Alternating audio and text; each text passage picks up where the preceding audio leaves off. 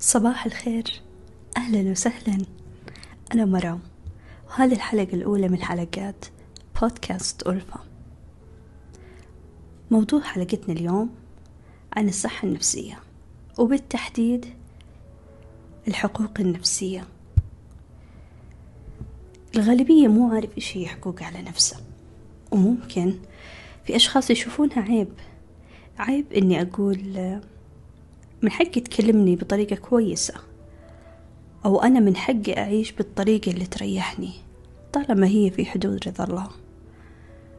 أو أنا من حقي أن أضع حدود لحياتي. إذا أنت حاب تكون حياتك خاصة وما تشاركها الناس فمن حقك. أو من حقي أعامل الشخص بالطريقة اللي يستحقها مهما كانت الصلة ولكن بدون إيذاء.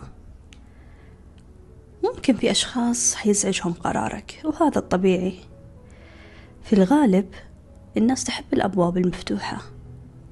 تستمتع وهي تتفرج على حياة هذا وهذا وتعطي رأيها هنا وهنا.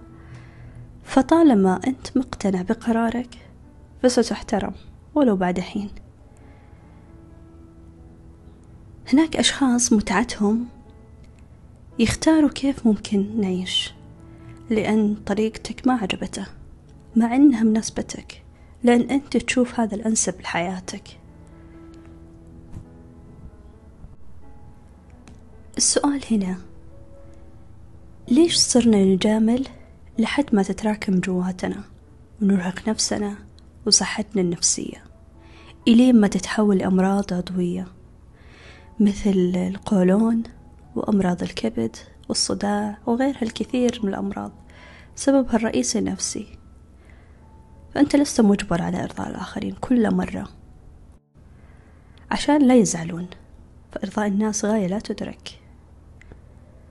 ولا تكتم مشاعرك. تكلم وعبر عن ما يرضيك وعما لا يرضيك. ولا تستسلم للمشاعر السلبية والنكد أبدا. الحياة هي مرة واحدة. ولكن مهم هنا نفهم أننا ما نناقض نفسنا.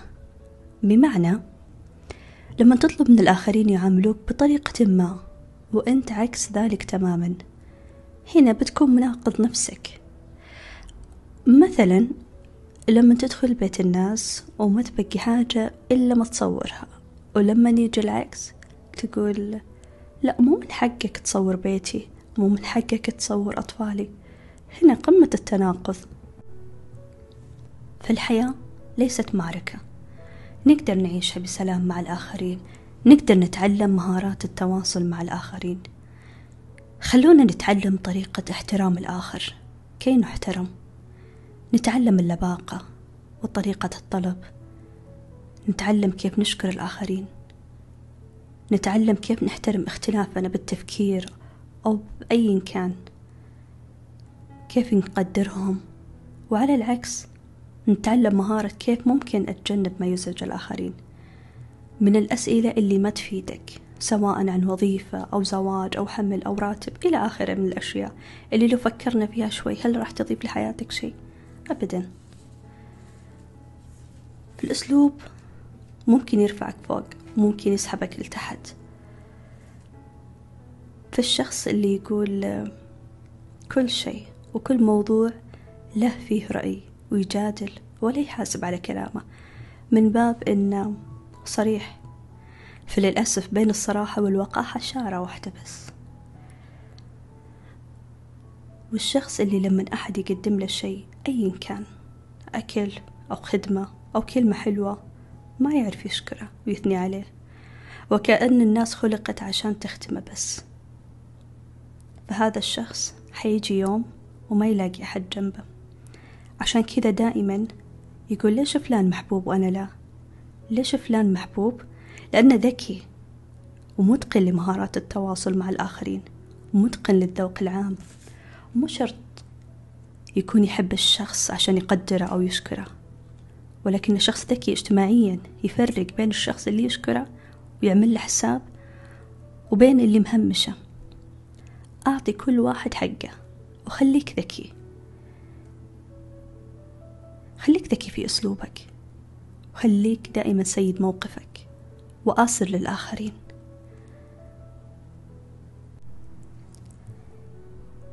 قد ما يكون أسلوبك وتعاملك مع الآخرين قمة في الأدب والرقي في الطلب حتى في الأسلوب.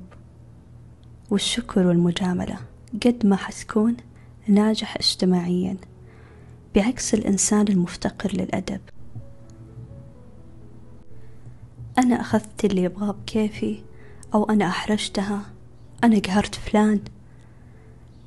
في الحياة أبسط من كذا. إذا كان لك حاجة خذها. بكل أدب. ما قدرت حاول وحاول. وإذا ما قدرت أمشي واكسب كرامتك. وتأكد لما تفرد عضلاتك وتزعق في هذا وتتكلم على هذا وتسرد اقتراحاتك الشخصية. وإن قلت إنها عن حسن نية تأكد أن النوايا الحسنة لا تبرر. فلا تخلي الناس ما تحب سيرتك وتتجنبك قد ما تقدر. وأخيرا حابة أقول حياة حلوة عيشوها بسلام. عيشوها بحب ولطف بينكم وأخلاق نبيلة. فأنا وأنت وأنتم نستحق الأفضل دائما. وأخيرا دمتم بود وراحة بال